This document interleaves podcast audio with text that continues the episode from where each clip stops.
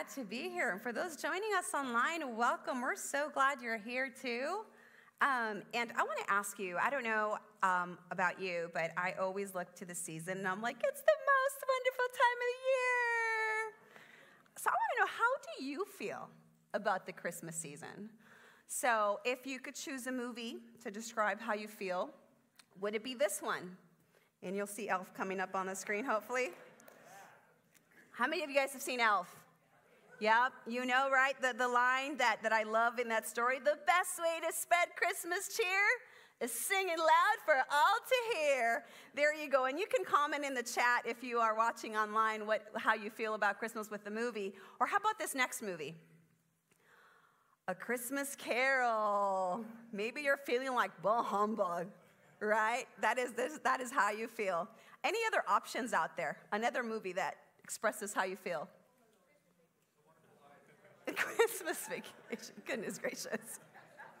You're feeling stressed, I see. Okay. A wonderful life. That was one at the other service, too. It's a wonderful life. What a good perspective to have in the midst of all the stuff that we aren't always happy about or that gets hard. But here's a fun fact about me I went over a decade without celebrating Christmas. And it was started from like the age 10 to about early 20s. And so now every chance I get to celebrate, I'm gonna just celebrate, go out, make up for all those years that I didn't get a chance to celebrate. And I don't have time to go into the why, but if you really wanna know, catch me after service and we'll talk. But, um, you know, one of the things that I'm learning through my three year old is that for her, this time is a time full of wonder. I wish that I could record every time her eyes, there's a wide eyed wonder in her eyes as we plug in the Christmas tree. She's like, you know, or, you know, we, um, we uh, have been kind of just going around and, and watching the lights or the tree. She just gets so excited or when she sees a jolly man in a red suit. She does this thing, she puts her hands on her belly and she goes, oh, oh, oh. You know, it's, it's the cutest thing ever.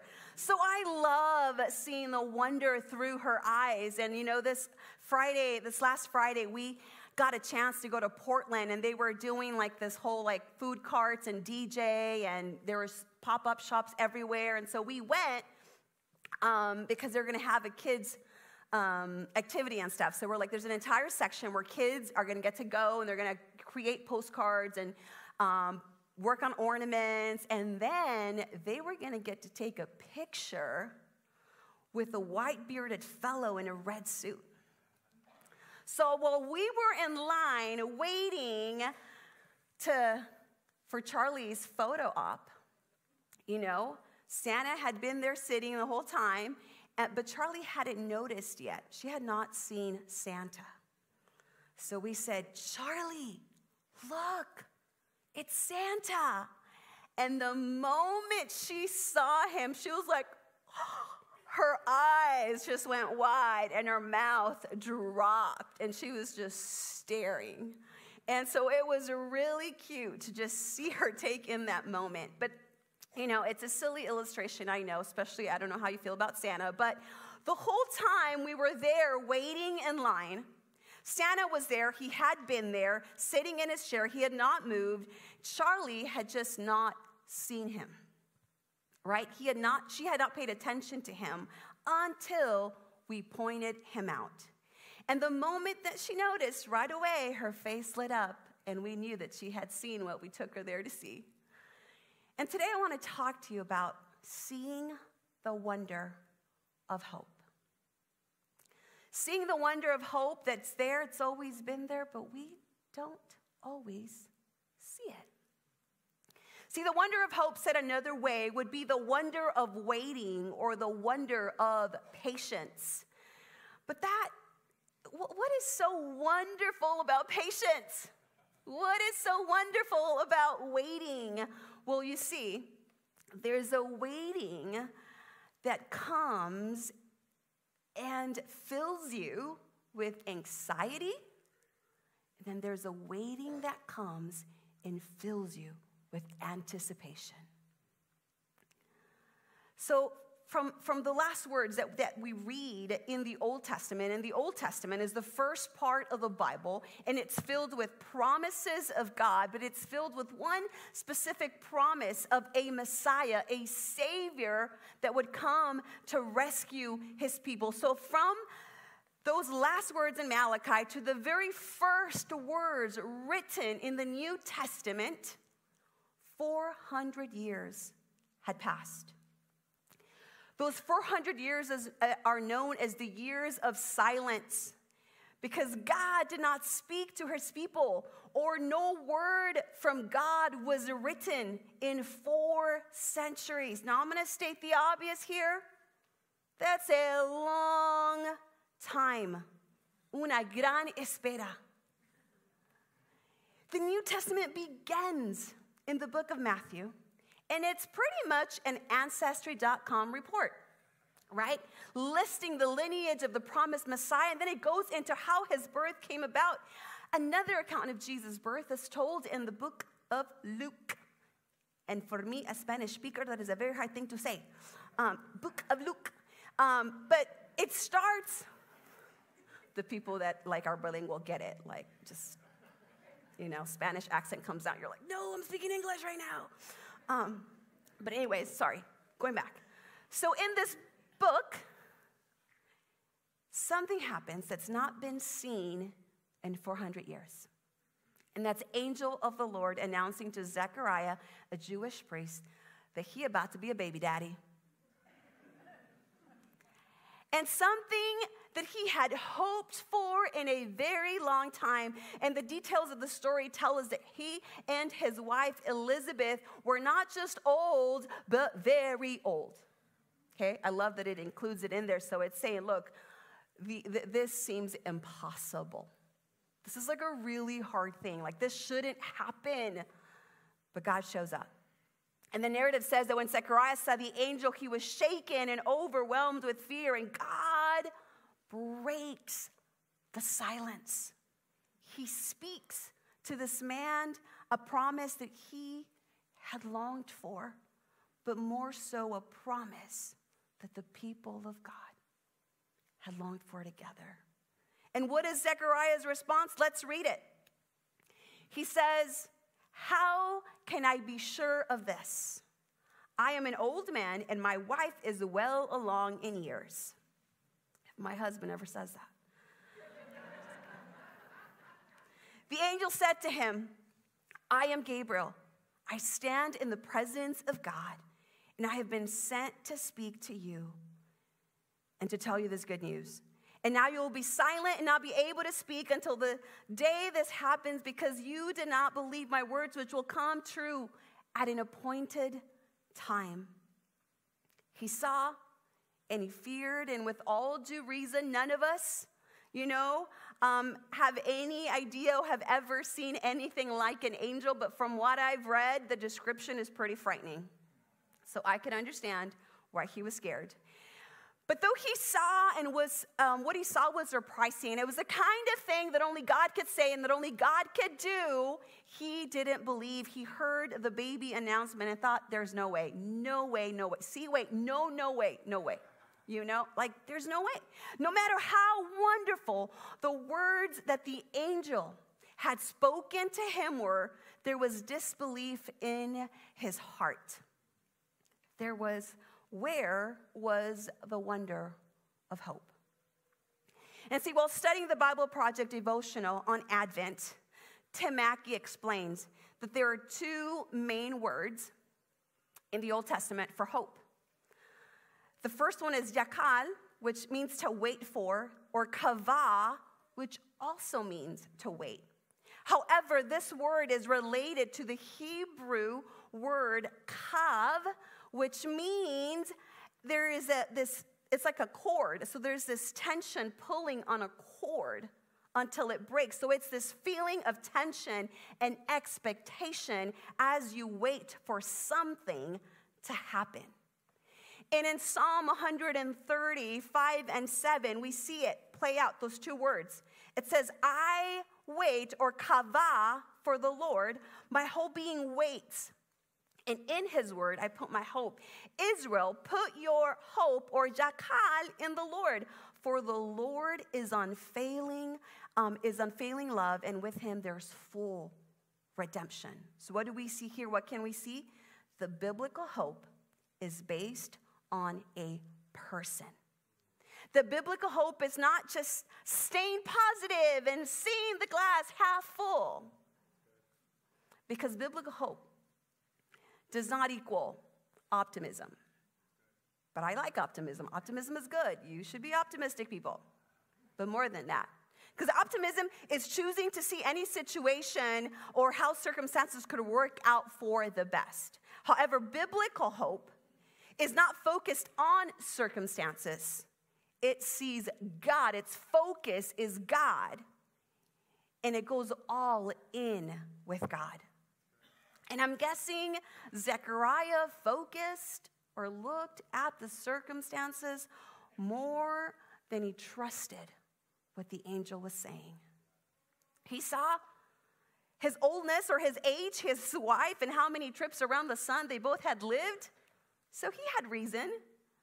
But let me offer you or share this with you. Again, this is from the same Advent um, Devo. It says, Biblical hope is a choice to wait for God to bring, and there should be a slide up there, to bring about a future that is as surprising as a crucified man rising from the dead. Christian hope looks back to the risen Jesus in order to look forward. See, as people that have chosen to follow Jesus, if you're in the room or joining us online and you've chosen to follow Jesus, you identify as a follower of Jesus, we have a living hope. The wonder of hope, the miracle of hope, the miracle of waiting is the risen Jesus. The anticipation of life, and we can see the wonder of hope in the midst of our darkest day because the light shines in the darkness, and the darkness cannot extinguish it. But I think for us, what happens is what is common in every human heart. And it's illustrated in the following story where Jesus asked his disciples this question. And we're going to read it. And it's in Mark 8, 18 through 20. It says, You have eyes, can't you see? You have ears, can't you hear? Don't you remember anything at all when I fed the 5,000 with five loaves of bread? How many baskets of leftover did you pick up afterward? 12, they said. And when I fed the 4,000 with seven loaves, how many large baskets of leftover did you pick up? Seven, they said. And because Jesus is so good at teaching us to see, he illustrates further. So we're going to read this next story of a blind man. And it says, When they arrived at Bethsaida, some people brought a blind man to Jesus, and they begged him to touch the man and heal him. Jesus took the blind man by the hand and led him out of the village. Then, spitting on the man's eyes, he laid his hands on him and asked, Can you see anything now? The man looked around. Yes, he said, I see people, but I can't see them clearly. They look like trees walking around. Then Jesus placed his hands on the man's eyes again and his eyes were open. His sight was completely restored, and he could see everything clearly. Jesus cares about our seeing, about our ability to see. He wants us to see the wonders of His provision, but more than that, He wants that in the midst of our hopeless circumstance, we see Him for it is Christ in us, the hope of glory. The J.B. Phillips translation of Colossians 1:27 puts it this way: The secret is simply this: Christ in you. Yes, Christ in you, bringing with him the hope of all glorious things to come. can we see that it is not about having or not having enough to eat, as it was in the case of the disciples in the story, but it is about the presence of Jesus. Christ in you. It is about seeing everything in our lives with the perspective of heaven. See, Jesus had warned his disciples to watch out for the yeast or the leaven of the Pharisees and Herod.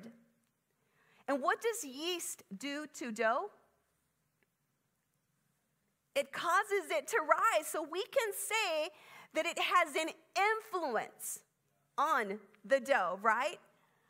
What is the influence of the Pharisees and Herod? Disbelief. They refused to believe. They didn't see Jesus for who he was. But I love that Jesus, in a very unconventional and, in my opinion, disgusting way, decides to heal this man, this blind man. Please don't spit in my eyes. You can pray for me. Don't spit on me. And he says, Can you see anything? And, and when the man's answer is, I, I can see, but not very clearly, then Jesus puts his hands again on him. And his eyes were open to the point of clarity, to the point where his, there was complete restoration over his eyesight. Was Jesus not able to heal the first time? I don't think that that's it.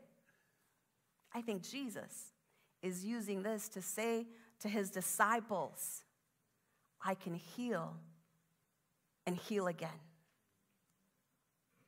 I can heal and heal again until you see. See, disbelief brings about hopelessness, and hopelessness has a way of blinding us has it blinded or dimmed your sight? God, I've been praying for years. Started my prayer over a decade ago. And it feels like you have forgotten me. I feel forsaken. You have left me in this waiting room far too long, much more than I am comfortable with, waiting for you to reveal this promise that I didn't even ask for, but it's in my heart. And there's this longing that hurts because what the proverb says is true hope deferred makes the heart sick. See, I know I'm not the only one that has felt this way, and we see it in Psalms over and over again. But there's also this guy named Jeremiah, prophet of God, who finds himself with his heart pierced with grief. And he says, The thought of my suffering and homelessness is bitter beyond words. I grieve over my loss, yet I still dare to hope. When I remember this, the faithful love of the Lord never ends. His mercies never cease. Great is his faithfulness. Seeing the wonder of who God is a God of faithful love and placing your hope in him helps you to see in the midst of your suffering. And I know that there are many unanswered prayers that you are holding on to, that maybe you cry over, but that you would, as Jeremiah said, yet I still dare to hope. See, seeing the wonder of who he is helps us to see and true sight starts at the recognition of blindness. The blind man, he knew that he was blind. So he went to Jesus and he wanted Jesus to heal him. And the disciples, they had physical eyes that could see, but really they could not see. They could not see that Jesus had, in their different times of need, brought about divine provision time and time again. I want to invite the band to come up. And as they do that, I want you to know that it's not only Jesus we fail to see with the eyes of our understanding, but a lot of times we fail to really see people. Because in our minds, we have categorized them before really knowing them. It happens to people with disabilities all the time. We see the disability before we see the person. And so, in this season, my prayer is that our eyes would be open to not only see the hope of Jesus in our own lives, Christ in us, but that our eyes would see those that God has surrounded us with. Because every single person is made in the image of God and worthy of recognition. There's a song that goes, and I'm not going to sing it, so praise the Lord for that. But it says, Said the night wind to the little lamb, Do you see what I see? See, after the shepherds hear the good news, they hear the word of God, they say, Let's go to Bethlehem. Let's see this thing that has happened.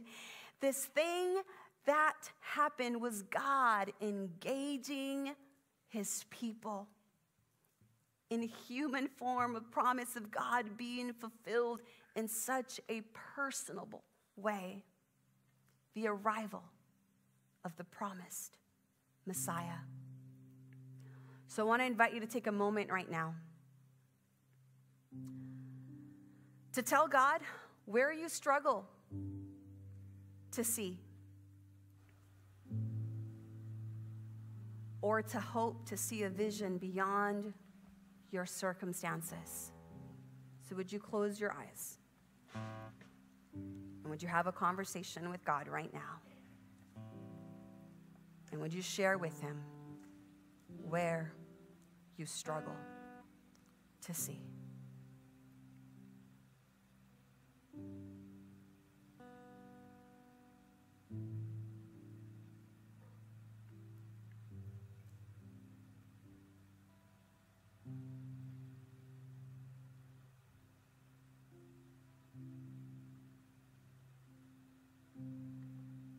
Lord, where we hope to see a vision beyond our circumstances. Help us to see. God, we choose to wait on you to bring about a future that is as surprising as the risen Jesus. That's the thing about you, Lord. You do things that are beyond our thoughts. Your thoughts are higher than our thoughts, and your ways much higher than our ways. So, when what you're doing doesn't make sense to us, help us to see you. Help us to see hope, Jesus, right there with us in the midst of the hard things.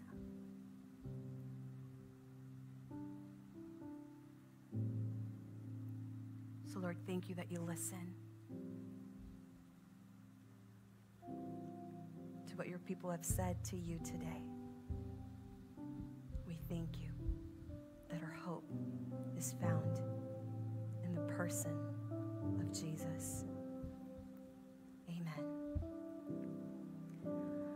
With Christmas, hope was revealed. And so we light this candle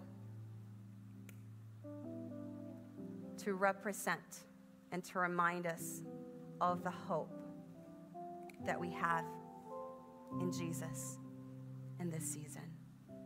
And I pray that as you do it in your own time at home, whether it's lighting a candle or whether it's spending time just sitting with Jesus or reading your devotional that you got a chance to take home, you can take one home if you didn't, but that you would know that He's right there with you, that you would see Him. See, the shepherds go and see. And after seeing Jesus, they go and they tell everyone about what just had happened, right? And all the people who heard were amazed. They were filled with wonder.